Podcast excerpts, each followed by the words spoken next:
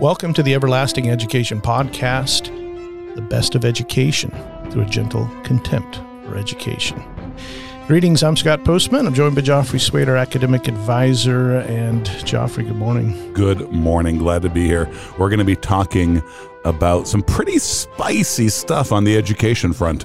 Spicy. Well, last week we talked a little bit about um, some of the turmoil, maybe we could call it turmoil, mm-hmm. in the public sphere uh, regarding education. And we looked at one uh, philosopher and uh, political uh, pundit's view of education uh, as public education not being uh, really um, constitutional. That was the right. position. And so we interacted with some of the claims and some of the arguments going on there. But this week, as you said, we're going to turn up the heat a little bit and it's going to get a little bit spicy because we're going to talk about a book that has uh, come out recently. And uh, Jack Schneider, Dr. Jack Schneider, is a historian on public education. And he's written a book titled the wolf at the schoolhouse door. He's very much an advocate for government education. Yep. And so the the wolf in this case, well, it's it's you, it's me. All of you homeschooling families who want to take possession of your God-given right to raise your children. Right. you, know, are a wolf. And that that being said though, he actually he he brings up some stuff that I, I think that we who are against government education have to confront and have to confront honestly. So check this out, y'all. Uh, Schneider wrote an article for the Washington Post. Tagline: Democracy dies in darkness. I, I, I always love that when I see something ridiculous from the Washington Post. The headline of that article was: Parents claim they have the right to shape their kids' school curriculum. They don't. So we read the article, and guess what Scott did as soon as he read it? He went out and he bought Schneider's book. Yeah, I had to. I needed to get into this a little deeper and, and see where he's coming from. And so what we're going to do today is uh, just listen to an audiobook version of A Wolf at the Schoolhouse Door, and we're going to just listen to the introduction.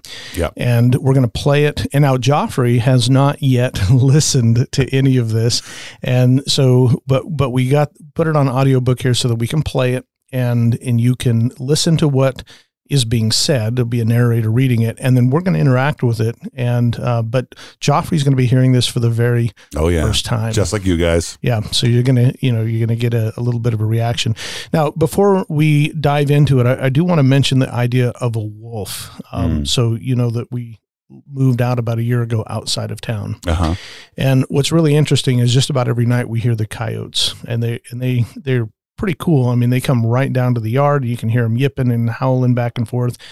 But about every three weeks, the wolves show up. Oh, wow. And there is a distinct difference between the coyotes all shut down. They quit how you don't hear the coyotes, but the wolves, and they're piercing and they are ominous and they are frightening. Yes. I mean, it really, there's something. So the fact that he uses this idea of a wolf is what kind of caught my attention. It says a lot, doesn't it? Yeah, yeah. He's he's very serious about the fact that um, you're a threat, a serious. You're not just a yapping coyote, right? Uh, a serious threat. So, yeah, let's dive in and listen to it, and uh, I'll kind of pause. Probably I'll follow your facial expressions. okay, perfect. and uh, and we'll we'll we'll work through this together, and, and we'll comment on it. Here we go. Action.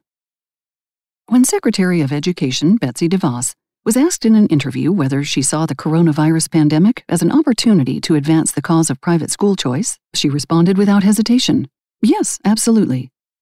As schools across the country confronted the crisis and its unprecedented financial consequences, DeVos remained single mindedly focused on the agenda that made her Donald Trump's most controversial cabinet pick.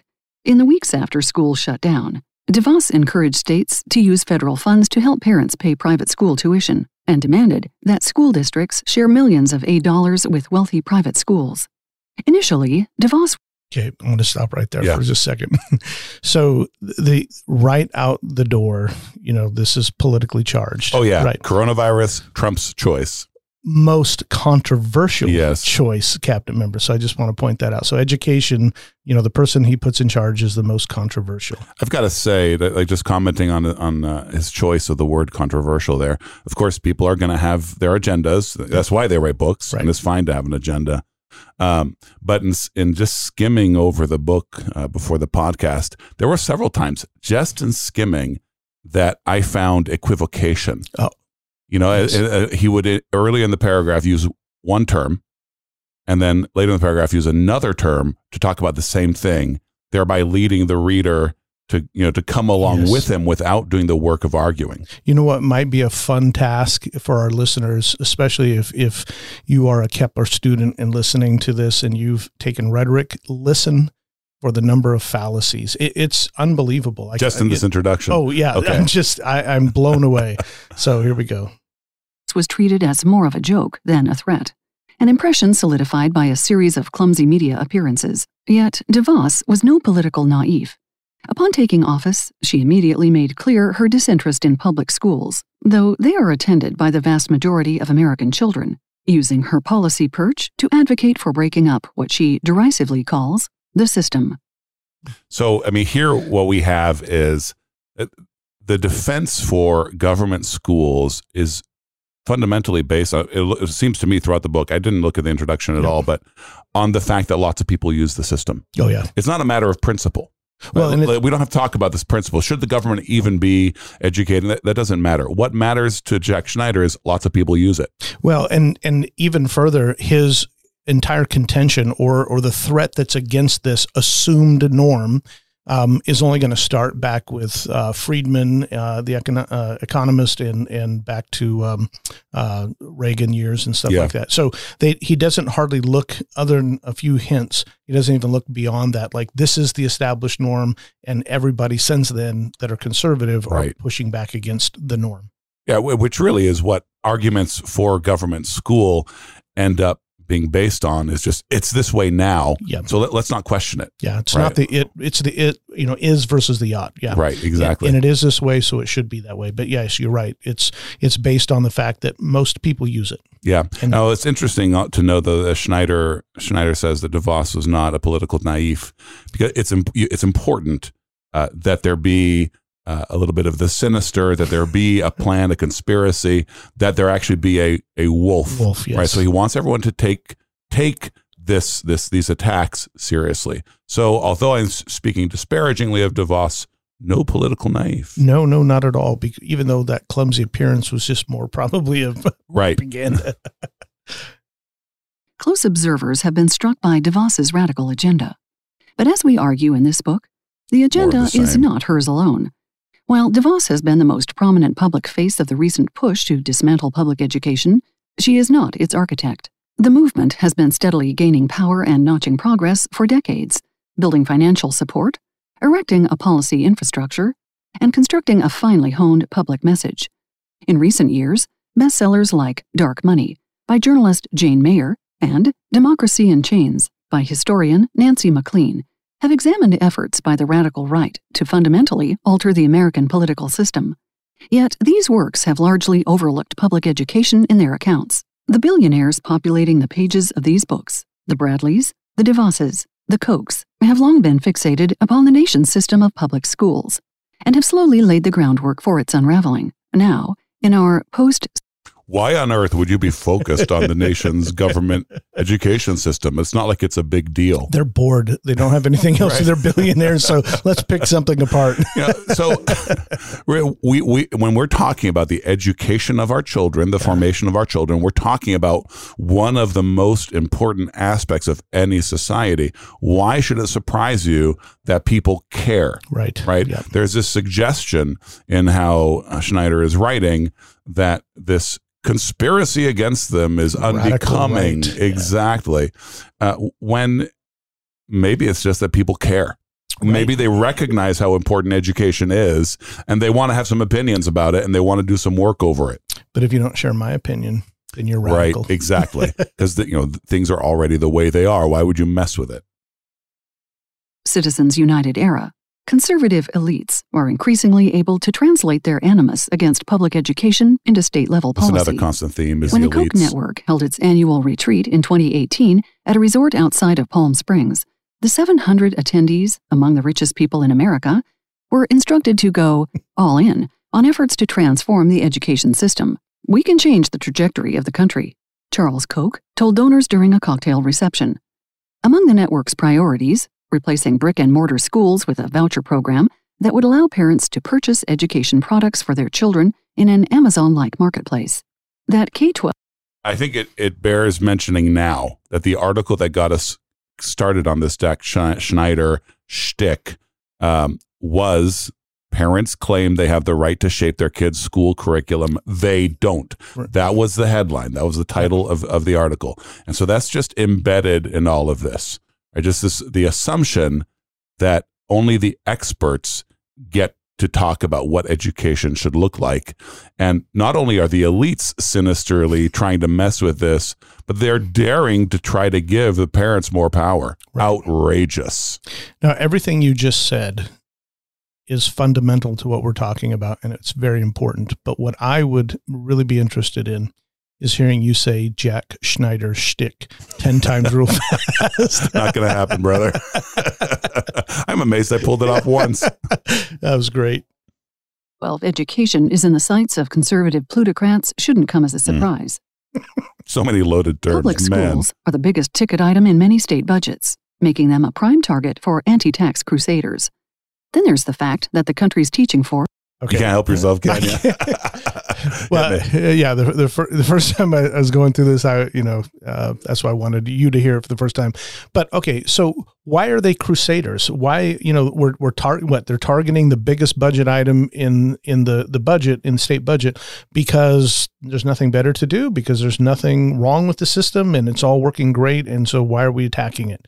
Yeah, yeah, there's the it, it's, it's con- yeah plutocrats was used in there. It, there's a constant use of loaded terms here. Yeah. Right, yeah. uh, and it, as you mentioned, you know, it's f- full of la- logical fallacies. The way Schneider is writing, I mean, I, I would be interested to read a book of his where he actually takes it seriously. Well, this he, is all just emotionally loaded, getting people on his side on side. Yeah, this and this is just the introduction. So we only have time for the introduction. You get into the chapters, oh, man, and, and it is just it's unbelievable. And and he's an academic. He's a historian uh, of public policy and public education, and yet he doesn't write in any way like an academic. This is supposed to be well. I, I know this is geared toward um, the populace, popular, yeah, yeah. Uh, but it's supposed to be an academic, academically accurate, you know, work. And, right, and you can't be accurate if you're full of equivocation right. and loaded terms. Yeah. Of course, some three million strong, remains overwhelmingly unionized, the single largest body of union members in the country. But there is something more fundamental at stake here beyond just an ideological commitment to small government or a deep seated loathing of unions. As political economist Gordon Lafer notes, education is the one remaining public good to which most Americans still believe we are entitled to by right of citizenship. Back to the future. This okay, so yeah, the, uh, as I was scanning through uh, the book, um, on, on page 34, I made a note of, uh, of an equivocation. Mm-hmm. And, you know, that's, I thought, well, maybe there'll be a chance to bring it up. Here's a chance to bring it up. And it's the same equivocation as here in, in, in, in the introduction. So he starts talking about how public education is one of the few government services, we'll say, um, that all Americans benefit from. Right. And then he says that all Americans have access to it. Yep. Right. Uh, yeah, it, it's actually in the, the, the, other order. So basically, all Americans can access it. They'll have to pay for it, of course, but all Americans can access it. And then he just goes straight from there to all Americans benefit from it. Right. Yeah, as if there were no difference. Well, yes, he he does that exactly. And later on in the book, so this is not a part we're going to bring up, but he later on he talks about the fact that one of the rising reasons for the rising cost is because of special education, meal programs, and these various right. things, uh, and and that this is fundamental to uh, a, uh, a, national civic citizenry uh, that where everybody benefits. This isn't like Medicare, Medicaid for elderly people. This is for everyone. Everybody, yeah. yes, and yeah. yeah, and and there's there's definitely, oh man you know, if there weren't so many pieces of media going, I wouldn't mind that I forgot what I was going to say. But I'm going to uh, pass it back to you. Okay, and, no, you know, try to bring it back.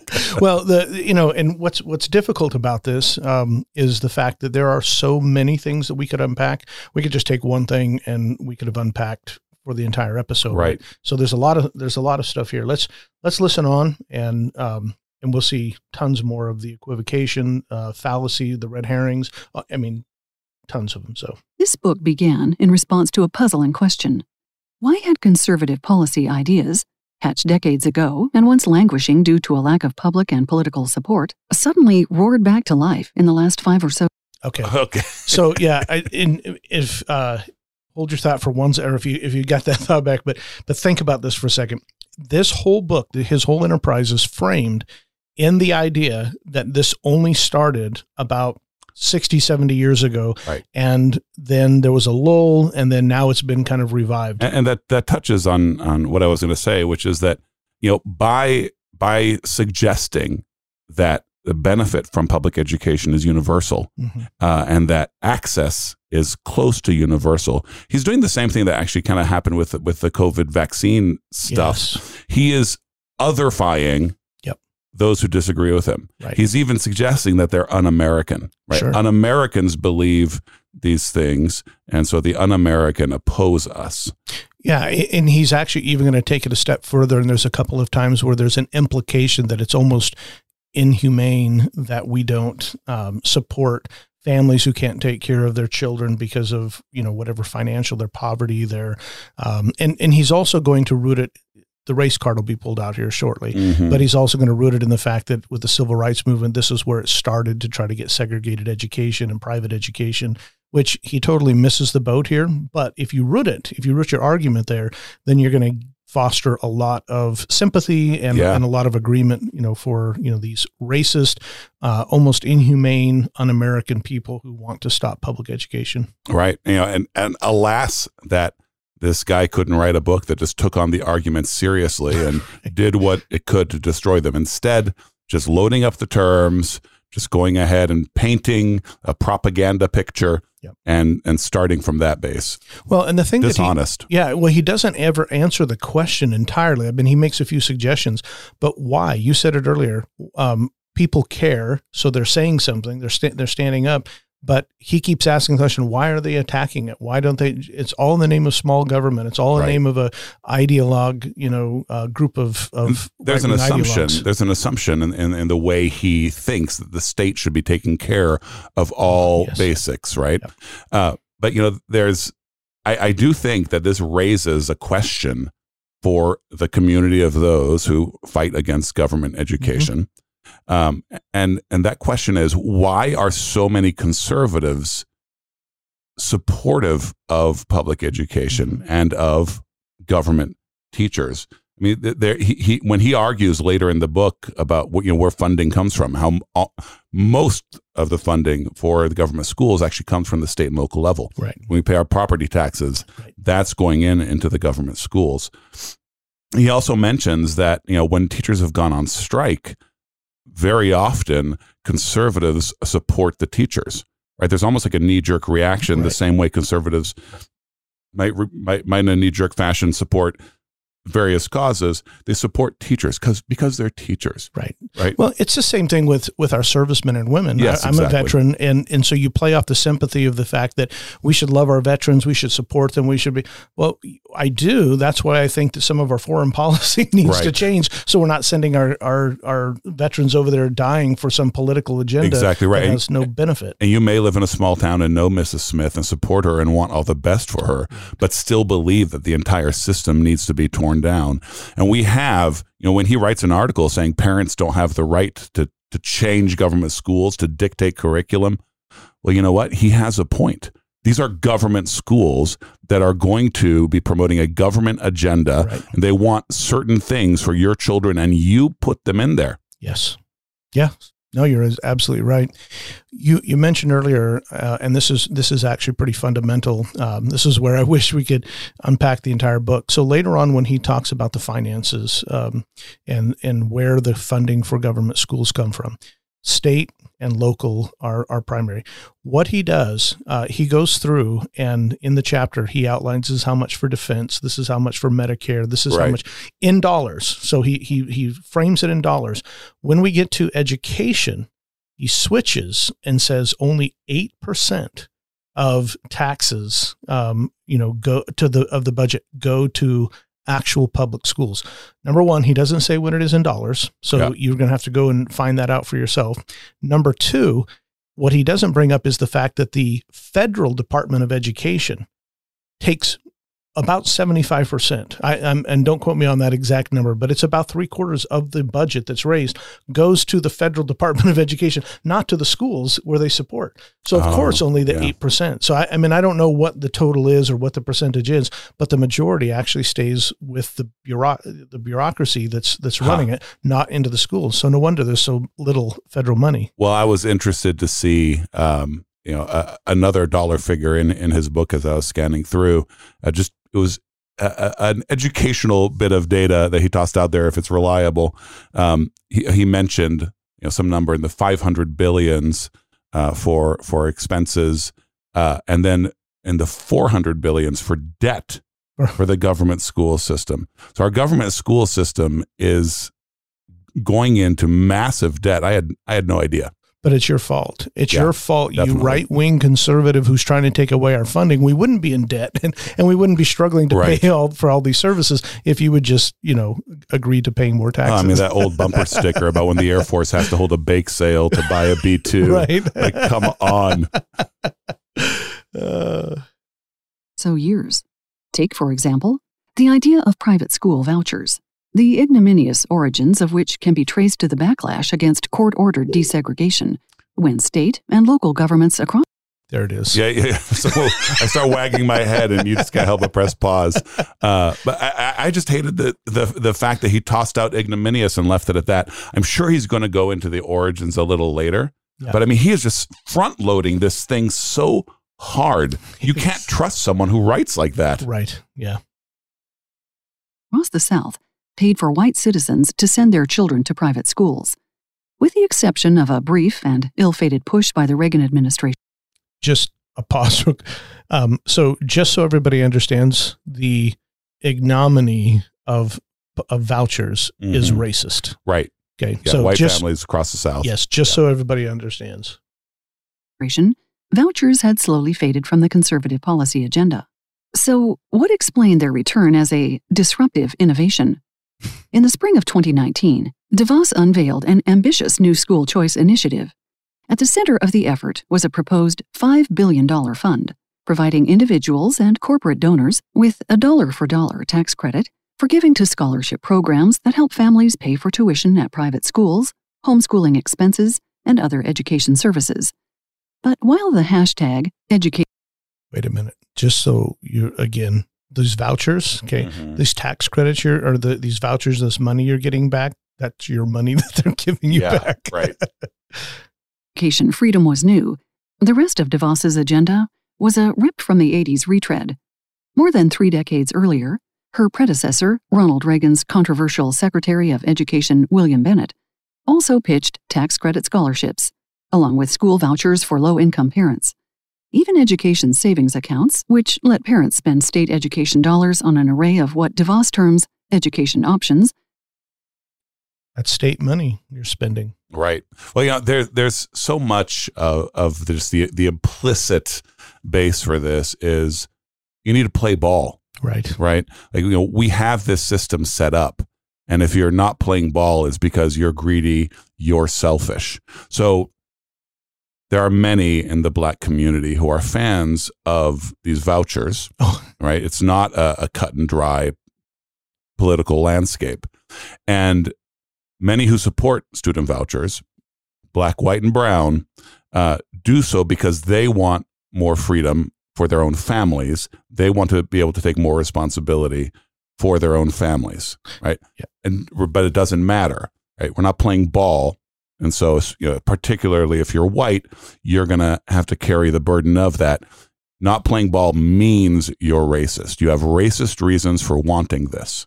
Yes, you you are a racist because you're not letting us spend the money the way we think it, it should be spent and educating your children the way we think we should we should be educating your children. That's what the state's saying. Right. And it's Now- more this paternalism. Oh, it is. And well, later on, here's what's really interesting. Later on, um, when he tracks how it went from uh, these vouchers were for uh, underprivileged minority, um, you know, low income families, and then it became more mainstream and and was available to anybody. Um, he mentions the number one reason that black families wanted vouchers or used vouchers was so that they could religiously educate their children. Gasp. So it's pretty comical. date back to the Reagan era. As we began to explore other policies favored by conservative hardliners, market based school choice, for profit schools, virtual schooling, and the rollback of regulations, we noticed a similar pattern. Schemes that had first emerged as policy pipe dreams had been carefully stripped of their ideological underpinnings. Repackaged as new ideas and accompanied by high minded rhetoric, they've taken on new life. The What these definitely are not are high minded, Right. right? Right. Because, you know, because we're making sure you understand that these are schemes that are political rhetoric. Let's not take this, you know, the the proposals as they are. Let's not take their arguments as they are. Let's understand. Let's remember that these people are wolves at the door. That's right. That if they put out something that looks good to us or seems humane, secretly it's not. It's not. Well, because they've scrubbed it of all of the ideology. that goes with Sinisterly. it. Yes. Yeah. Uh, And then presented it as something brand new. Oh, that that looks never good. heard of this no, before. it's not good. It's a poison pill from the wolves. Oh, The ideological origins of these proposals have been largely forgotten, as have the battles fought over them. Meanwhile, the true believers have been building donor networks, cultivating political alliances, developing policy infrastructure, and crafting road ready legislation. Today's target is the system, a catch all intended to conjure up waste, red tape, and soul crushing bureaucracy. Yet the aim okay. goes Yeah, It's not any of those things, is it? you don't need to press pause, man. I think I, I think that he spoke for for all of us there. Yeah, the system. Yeah, yeah. Okay, that is what we object to. Nebulous, the system. Yeah. You know. it's a catch-all because we're talking about something enormous. Right. You know, it, y y this book relies on the enormity of the gov- government system to translate that to universality Yes. and use that universality to justify it. Well, if it is that universal, it's a system It's a system. And it's full of bureaucrats. If if you're listening to this on audio, uh, we are recording this video and it's it's going to be published somewhere. So you've got to go watch the video so you can see Joffre react. oh man. much deeper, striking at the core principles animating taxpayer supported education. Indeed, the very idea of public education as a common good is depicted as an impingement on the freedom of individual students and their parents.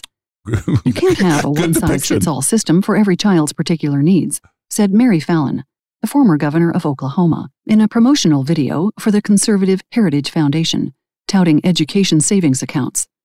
We need to break down the system so each kid is treated as a unique entity, pronounced Frank Edelblut, New Hampshire's education commissioner. Lawmakers, state officials, think tanks, and advocacy groups endlessly repeat such claims about the shortcomings of the existing system, hiding their radically conservative vision of schooling beneath banally familiar language. Listen closely, though, and the sharp ideological edge is hard to miss. At a 2017 appearance before the American Legislative Exchange Council, Betsy DeVos gleefully repurposed Margaret Oh. Thatcher's infamous claim that So there is no such thing as society. There is no education system, DeVos told the corporate lobby group. This is about individual parents, students, and families. The current sales pitch for pulling apart public schools even comes with an invented history. Schools, we are told, were modeled on factories, which trained students to work on the assembly line. Mm, interesting. Even as the U.S. economy has transformed, schools have continued to batch process students. Okay, I, I need to know: is he going to unpack this? Is he going to be honest enough to unpack this? Not in the introduction. No, in the Okay. introduction. In the introduction, it, it just leaves it at that. But this is a But later on, does he? Um. Please tell me he does. I mean, I can't. There's a certain basic level of honesty that I need. Yeah. I so far I haven't seen it. I'm only Oh. I'm only about halfway uh, halfway through the book. So, So it's just more of this, just saying something's a lie and moving on. yes, it's Uh, just oh. you, it's you're just throwing it out there, and then you know, and then moving on from that. I mean, this is called begging the question, Yes. right? So I say something that needs to be proved, but I say it as though it is a premise already proved, and then that proves my Yeah, these ridiculous people make the claim that, and and you know, Scott has put out a video uh, about this very question, and there's a lot of content out there about this very question of, It's of, of documented. schools. Yeah, it's documented. Now, if if he wants to look at the documentation and say we've drawn a wrong conclusion and here's where we're, mis- where we're mistaken, Right. one, two, three, then do it. and and what with this basic honesty you're talking about he's a historian he's a he's a historian for uh, on public education. That's his focus. Like, I think he's published three books, all on the public school system. Um, and you know what's really sad is when a historian has chronological blinders on. Yeah. When it has, you know, it, it's it's impossible for any of us to withdraw enough from our milieu to have complete objectivity. Yeah. No one can do that. But historians are called to make the noble attempt. And for him to be unable to conceive of a, a world in which the United States doesn't have this, or to be able to conceive of a time before g- the government school system was in place. Yeah. Is, is absolutely stunning, and he seems apparently unable to do it, or to to to give good reasons for people who might have done otherwise even before. You know, you, as a historian, you should be able to say, well, in the early part of the 19th century, they did it this way, and then there was a change, and here are the good things about the way they did it before our awesome final system came in but you know there's just there's none of that. It's just you can see that he cannot imagine a world without this thing that he loves. Well in later in the book he does mention uh, going back to the 19th century and only in the context that largely for cost effectiveness we started hiring women to teach versus men. And so it became largely a women's sort of work and seen as a devalued work. And so people underpaid teachers mm. and go, he goes from that place but he doesn't go back to the idea that originally um, in in America these these public schools were community based right, right?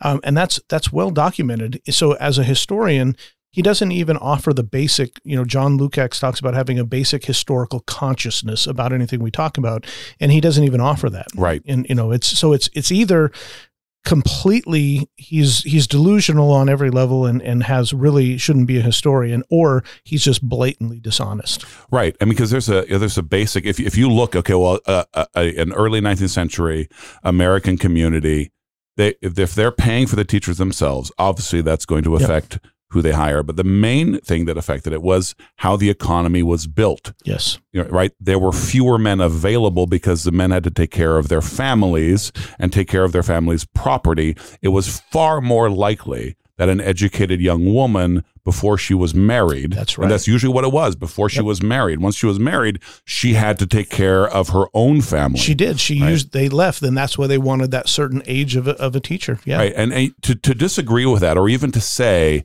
hey, that it happened for good reasons, but it led to this negative outcome later.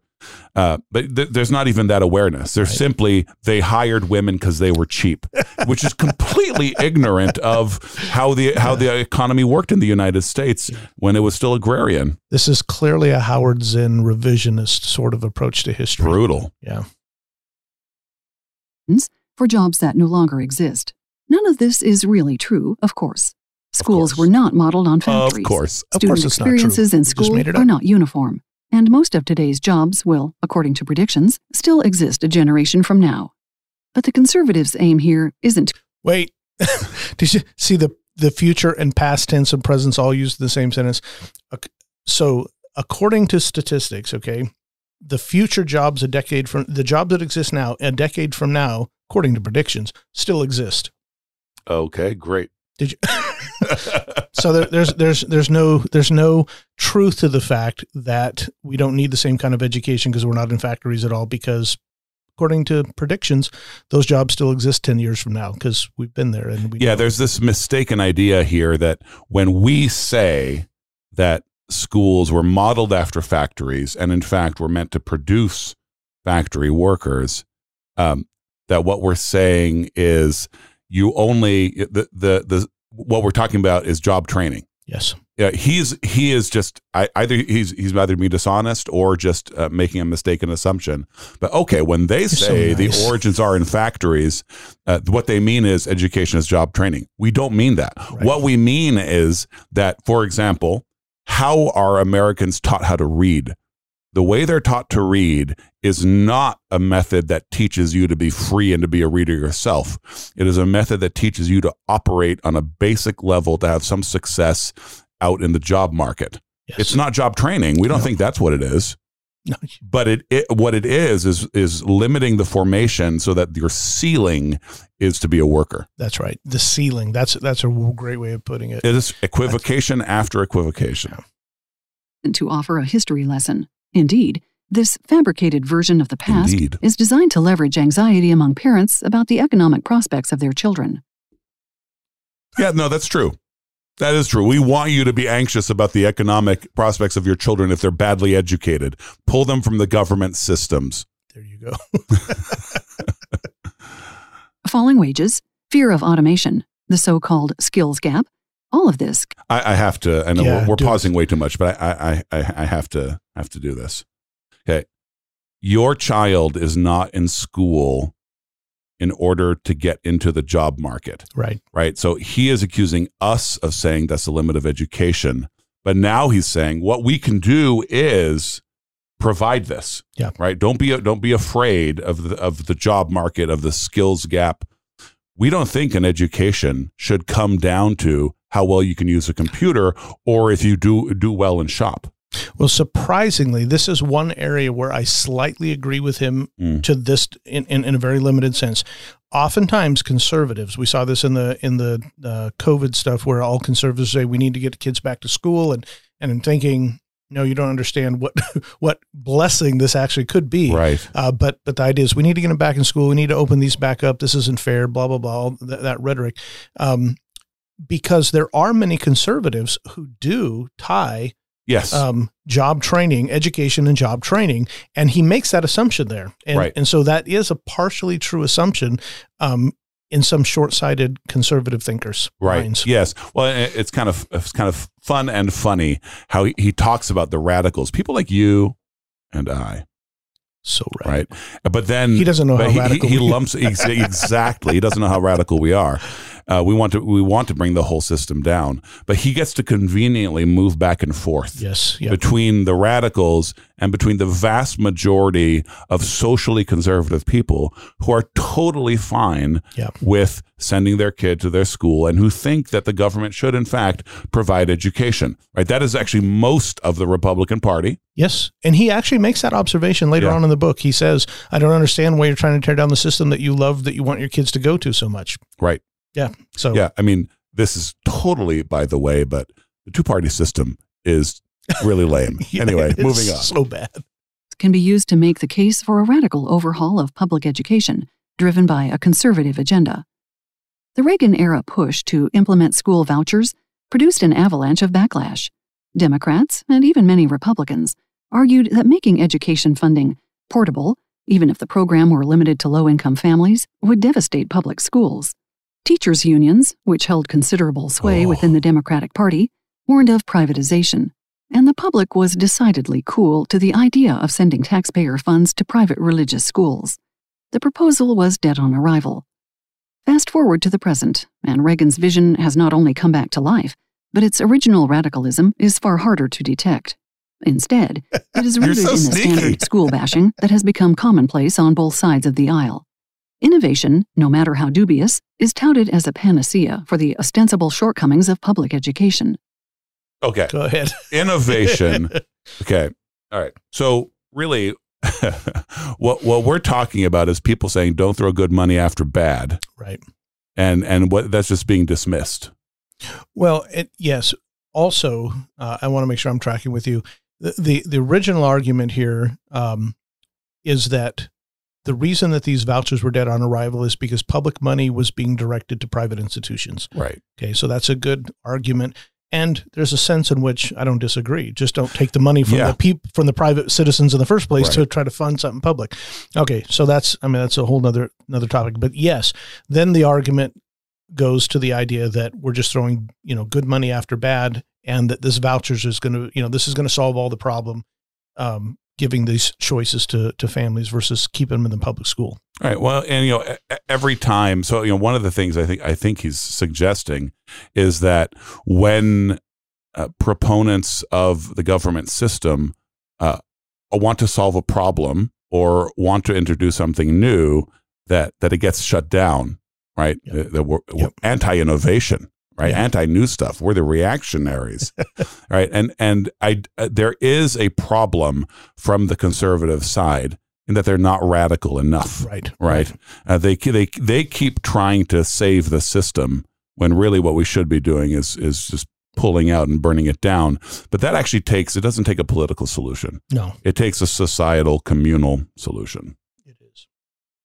This time, it's different. The tradition of trashing public education has deep roots. Claims that schools were failing and required drastic intervention date back to the 1820s, with complaints from school reformers about poor teachers, low standards, and incompetent school boards.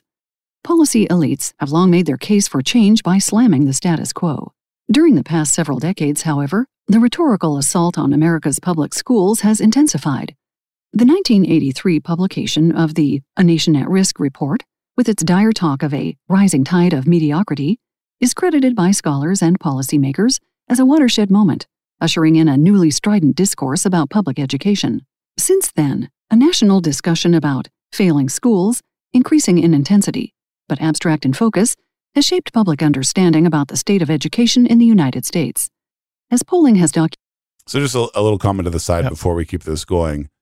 So it's ridiculous that people have been complaining about this system for a long, long time. Like, Yeah. Well, like and- maybe that tells you something. But here's what's not totally honest. The system that they were complaining about in the 1820s is not the system that No. we have today. This is a different group of people complaining about a different set of problems, um, which would, those reformers that he's talking about complaining, are the ones actually who would advocate. Those are the Deweys and the Manns, if you will, that would advocate for. And who The kind of installed the system- system we have now? Right, exactly. documented, Americans have developed more and more negative views of the nation's schools, even while continuing to feel positively about the education their own children are receiving. Of course, even the fiercest critics know, generally actually, actually, there's there's a there is a super strong grain of truth in there. Uh, you know that, that there we we are hypocritical, yes, right? And we we keep saying things like, "Oh, my school's fine," right. right? My kids' teachers are Christians. but that you know and and, and maybe this i, I don't want to uh, i don't want to totally alienate our audience here but maybe this is a call to action because there's some sloth in that Yes, um, when i've talked to, to families asking why do you leave your kids in public school well they have these programs that i wouldn't be able to to handle if it wasn't for the fact that the public school had these programs for my kids Yep. but there is a program for your kids that god designed called you right. the parent Yep. And you have to prioritize. Like, okay, my kid's a football player. Well, find a private football club. The fact that the schools have co-opted football may mean football's not a part of your lives. Well, and okay, I'm 100% for uh, gymnastic. Okay. So for, for any kind of athletic events, that is part of education. And I think it's important. Okay. But a lot of times these parents are putting stock into their kids playing football to be a part of some club so that they can get a scholarship or so that they Yep. think they're going to play pro or something.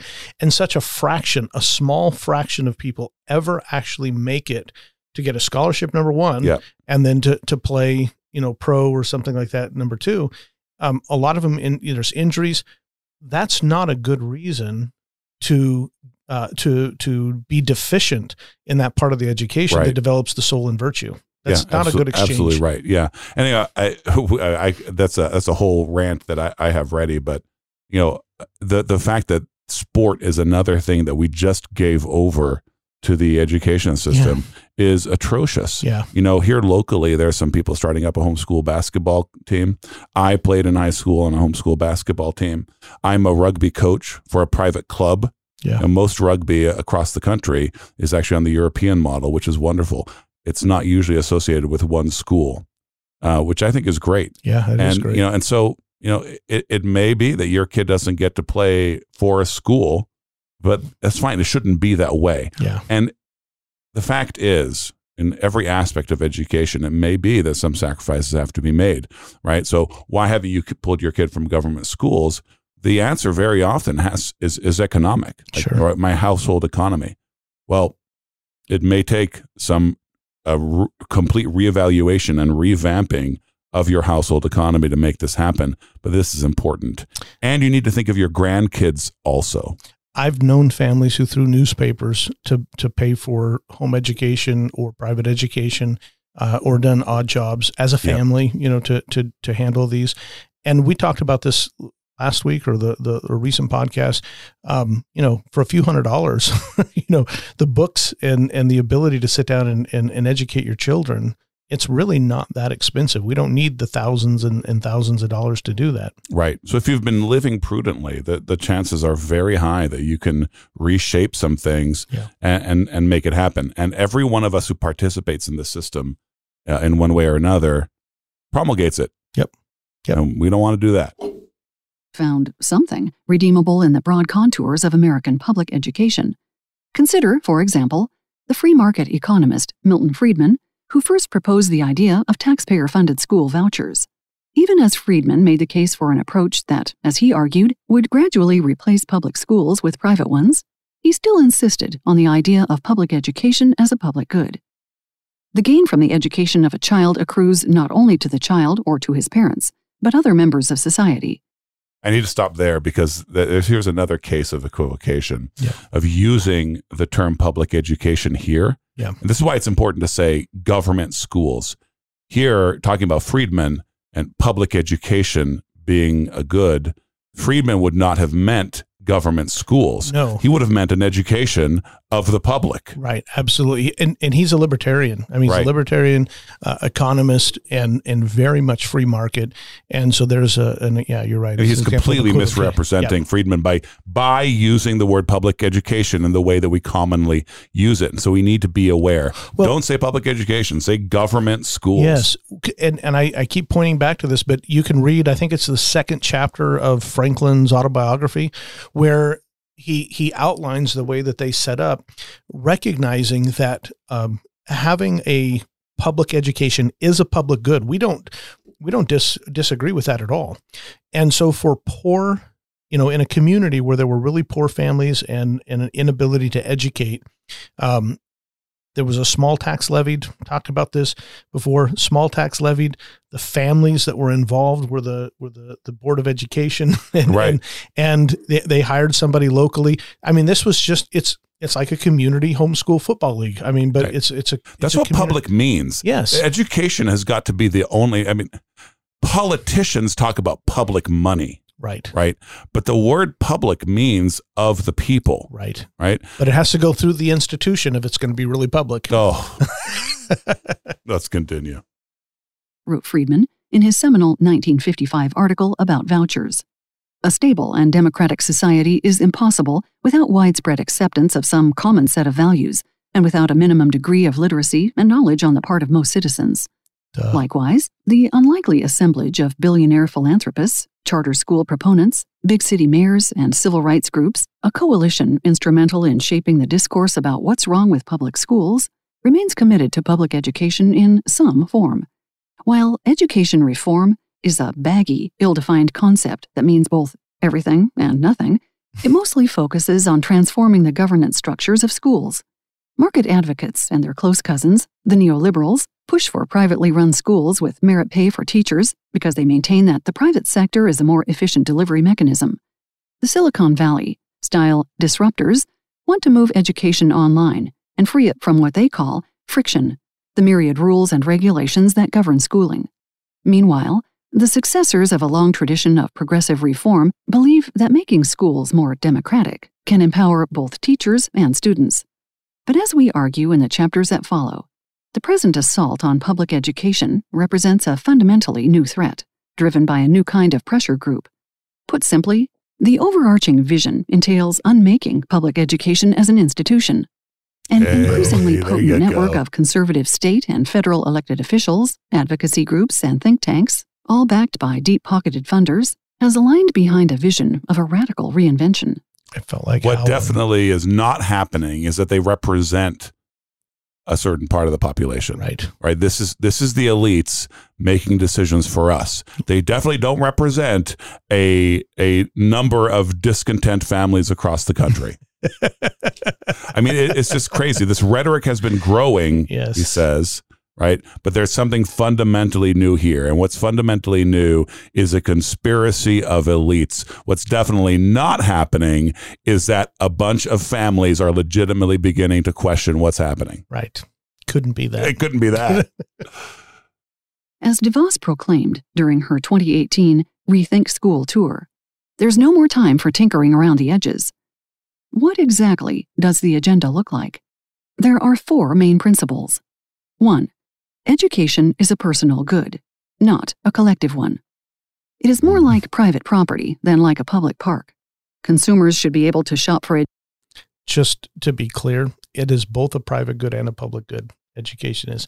What they mean by saying it's not a public good means that it doesn't belong in the hands of the government. That's right. Right. Again, using the word public for for government, and you know, there, there's something fundamentally important here, which is to realize, you know, th- there's there's an idea out there. It's economic as well that you know when when the individual and the family take care of themselves, then the community can be more prosperous. Yep. And we we want to try to bless each other through that.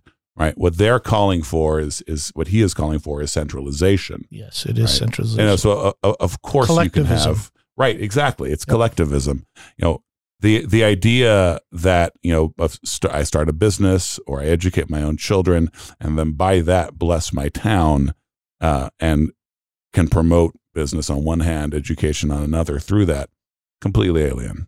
And I, I find this really interesting um, because we've said this many times that we, we don't believe that education is job training. But when I was pastoring um, and when we had our, our schools both, I frequently got calls from stores and employers asking if we had any high school students um, who uh, was looking for employment. And the reason that they said they called the churches, the reason that they said that they called the, the private Christian schools, because those kids are the ones who were honest, showed up on time, they worked, they Right. so there was a, a virtue and a character that didn't exist, you know, in and I'm not saying that every public school kid is that way. I'm just simply saying that even in the economic, you know, uh, part Yeah. of the world, they recognize that if if we want good help, you know, then we need to have the kind of people who are educated the way you're talking about. Right. I mean, I, I had that experience when I when I, I managed a you know a, a global franchise. I, I managed a store, and I took over from someone whose staff was an absolute mess. Well, there was a seminary and a Baptist college in town. I hired from those guys, turned the store around. Absolutely. You know, like, and that doesn't mean that, that you just hire exclusively from such fonts, uh, but those were people who were receiving an actual education. right. Yep. for education as they do any other product. 2. Schools belong in the domain of the free market, not the government. They should be under the purview of personal preference and choice, not regulation and oversight. The role of the state should be as minimal as possible.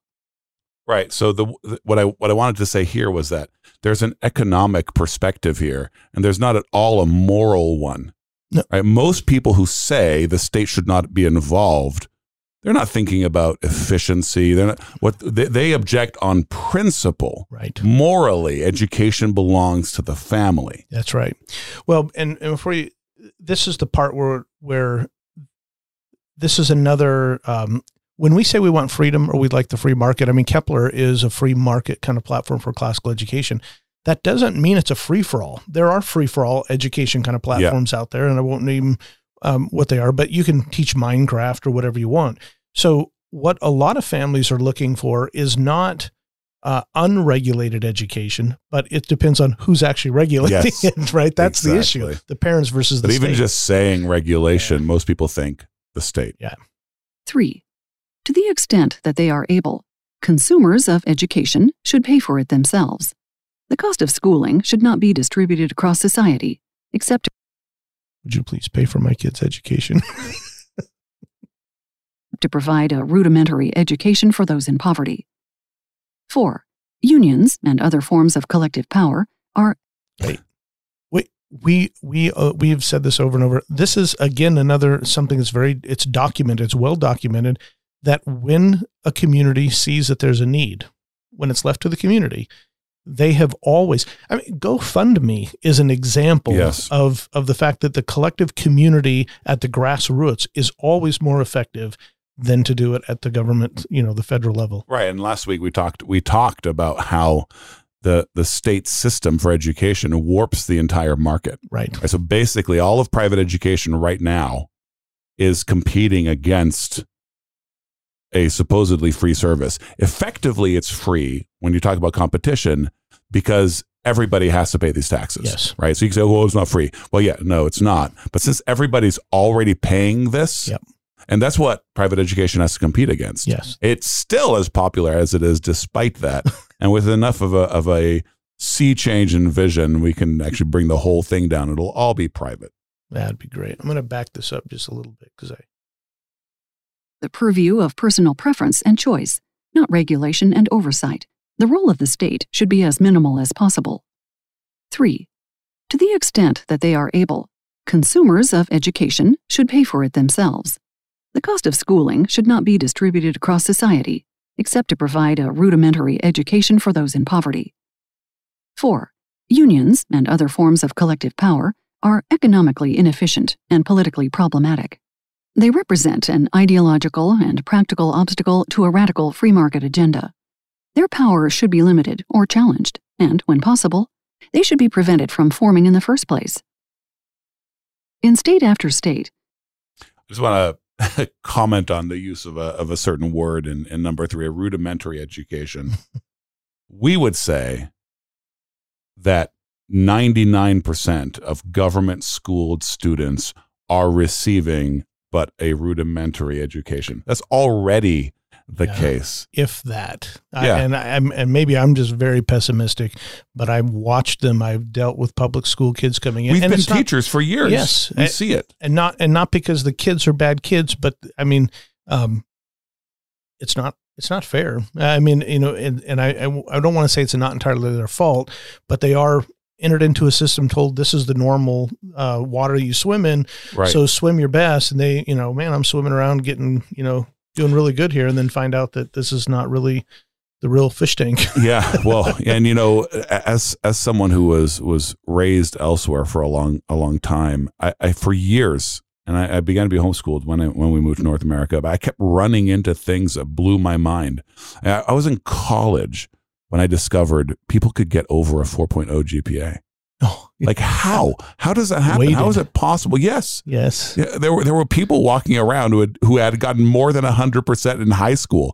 How on earth is that possible? There's and there were just so many little things like that. I mean, this is just a whole other thing. But uh, the um, the surely you must question the system when countries with fewer resources, either by choice or by force, they have fewer. They put fewer resources into their educational system.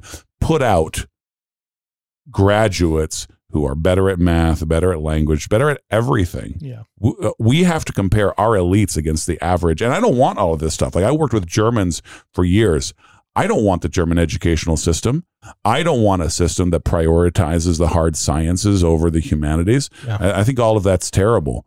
But at least they're actually putting out a pretty respectable product. right, The American system does not. right. The, the people who excel in the American system are the people who had, this is where the money comes in. The people who have the money to excel past that system, right? There's, Yep. there's no actual support for the poor in our system. No, You know, no. like let, us install the German system if that's what we're going to, what we're going to do. if if, it's, if we're, if we're gonna do it, we might as well go, You know, go yeah. big or go home, right? actually give give a chance to some of our underprivileged Yeah. that our system does absolutely just does not. Yeah. We are graduating people who are not educated and the job market knows it. At one time, this is the early '90s. This was a statistic put out, government statistic put out. Sixty percent of high school graduates were functionally illiterate, and when I was in Las Vegas, forty percent of matriculating freshmen did not graduate. Yeah. That's they, they just dropped absolutely out. wild. Yeah. But you know the exception. So when when you when you meet people who were either when they were younger they were in in a life like that, or when you when you meet them when they're still teenagers, uh, the the only way they get out of that sort of loop that the government school is a part Mhm. of creating in their lives is when private people take interest in them That's right. the Boys and Girls Club, Yeah. a church, right? That when that happens, they have a chance, yes. right? You hear stories about some coach teaching some kid how to That- read. yeah. That's what needs to happen. That's how broken the system is. Yeah, that's good. These principles are being enacted into law and policy. Often behind closed doors and away from public scrutiny. Mhm. Some degree of secrecy or opacity is key Conspiracy. because Americans have consistently supported public education over the decades. That's a problem. Even in the wild west of there. Arizona, where the dismantling agenda has taken deep hold, the public has proved unwilling to give up the idea of locally controlled, taxpayer supported, open access schools. After the Republican dominated legislature passed a law in April 2017, making all 1.1 million of Arizona's public school children eligible for private school vouchers, a parent group managed to collect more than 100,000 signatures in a matter of weeks, forcing the issue onto the ballot as a referendum measure, where it went down to overwhelming defeat. Similarly, public sympathy for striking teachers, first in red states, where deep cuts to school spending and the expansion of school choice have imperiled public schools, then in blue cities, where the growth of charter schools has meant less money for students and teachers in traditional district schools, has demonstrated the deep support for public education that still exists. So I just want to mention that we live in a town where for 20 years now, there are constant political efforts. Property taxes are going to be voted on soon to be raised mm-hmm. yet again. The alternative educators in, in this town, it's an enormous number. Homeschooling, private schools. I mean, our, our own church will basically pay for you to go to a private school, Yep. right? They use their deacons fund for that.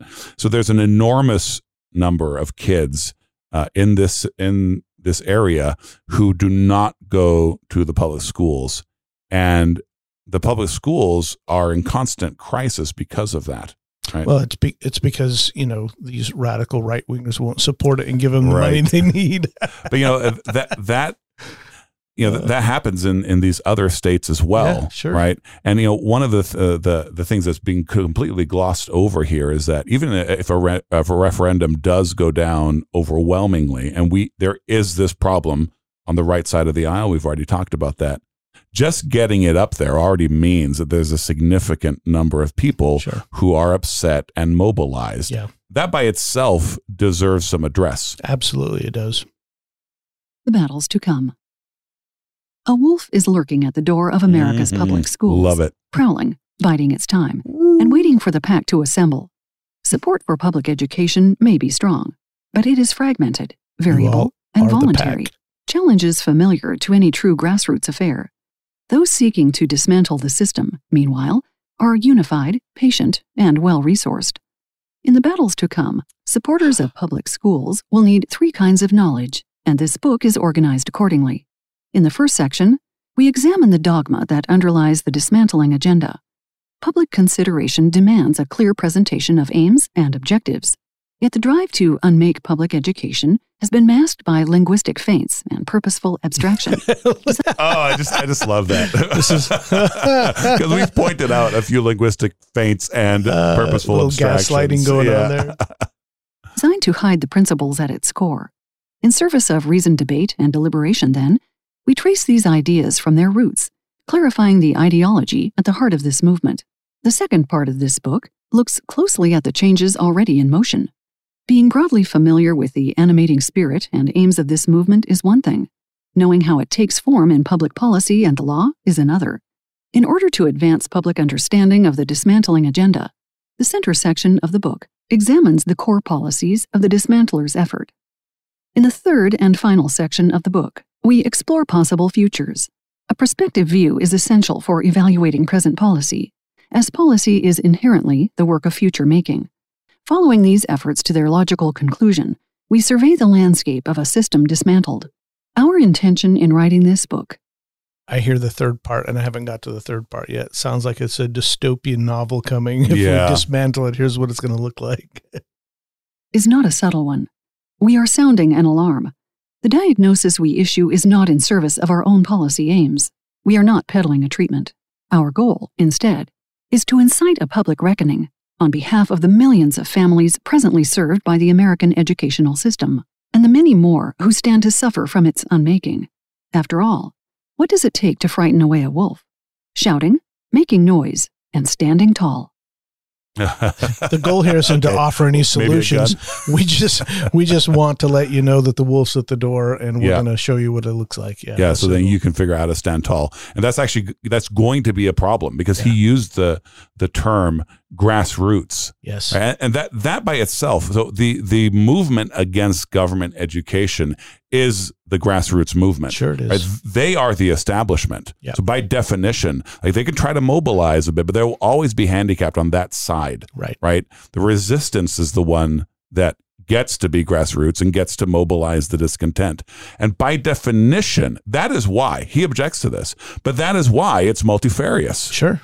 I mean, uh, there there are lots of people unhappy with this system for lots of reasons, and you can go ahead and try to ev- evaluate what do these people have in common. What's at the core of this? That's that's great. That's legitimate. But the reason it's multifarious is precisely because it's grassroots. Yes. People all over the country for different reasons, and you know, in Britain they ran into the same things. They had to deal with the Jews, the Muslims, and a few Christians who Christians who got up off their butts in in in, in, in their debates about about government schooling, Yeah. right? And so here it's it's even broader, I would say, right? There are all these different reasons for people resisting, and they are resisting. They're figuring out how to band together, and it's hard for them to keep track of all of us. But what we need more of is more of us and less of this hypocrisy and ease and just accepting the stuff the government gives us. Yeah. Gives us. Well, clearly there is a threat to them, right? Otherwise, the book wouldn't have been written. Oh. but uh, as you say, um, this is the part where we do actually need to become, um, I guess, consistent might be the the right word because there is some hypocrisy in our movement in the sense that we ideologically see the problems, but then we don't really want to act all the time because Yeah. it's a little inconvenient. And y'all, let, let's be radical. Let's not dislike that word. It's okay if the establishment calls us radical. Radical just means to the root. Yes. Yep. That- that's what the word means. So we want to talk about the root issues. That's what makes us radical. We want to ch- to change things at the root because the tree is rotten. That's radical. Right. Let's let's go ahead and be radical. Let's embrace the term. Let these others try to marginalize us, try to other us. Yep. And let's just do what we do. And in the meantime, we continue to raise our children, educate them well, Mm-hmm. and as you know, uh, that establishment can't continue on its you know at the root. It can't continue uh, because the the flower, the fruit of that plant, you know, is is deficient. Yeah. And so it can't continue. We can. So, well, thanks for listening to us rant on this, and I hope uh, I, I would encourage you. Uh, take a look at this book, "A Wolf at the Schoolhouse Door," and get an idea of what you know what we're dealing with. So, Yeah. been good, Joffre. Thanks. so long, everybody.